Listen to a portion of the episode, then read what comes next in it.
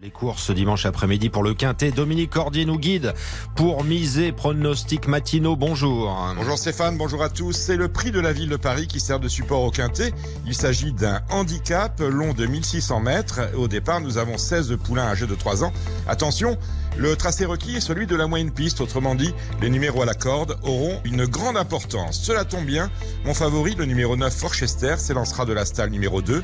Il est associé au meilleur des jockeys. Et pour la première fois, il s'élancera lancera avec des œillères australiennes, ce qui devrait l'aider à se concentrer sur son travail. Attention donc à mon favori, le numéro 9, Forchester, bien évidemment en tête du pronostic, devant le 2, Citello, l'As Antorus, le 14, Red Crazy, le 4, Wassim, le 13, Yes Forever, et enfin le 7, Scottish Anthem, ce qui nous donne en chiffres le 9, le 2, l'As, le 14, le 4, le 13 et le 7. Le départ de la course est prévu à 15h15 et je vous retrouve dans une heure, Stéphane, avec ma dernière minute. Évidemment, à tout à l'heure, Dominique Cordier, Quintet à Longchamp, hein, ce dimanche. Bonne chance à tous les parieurs.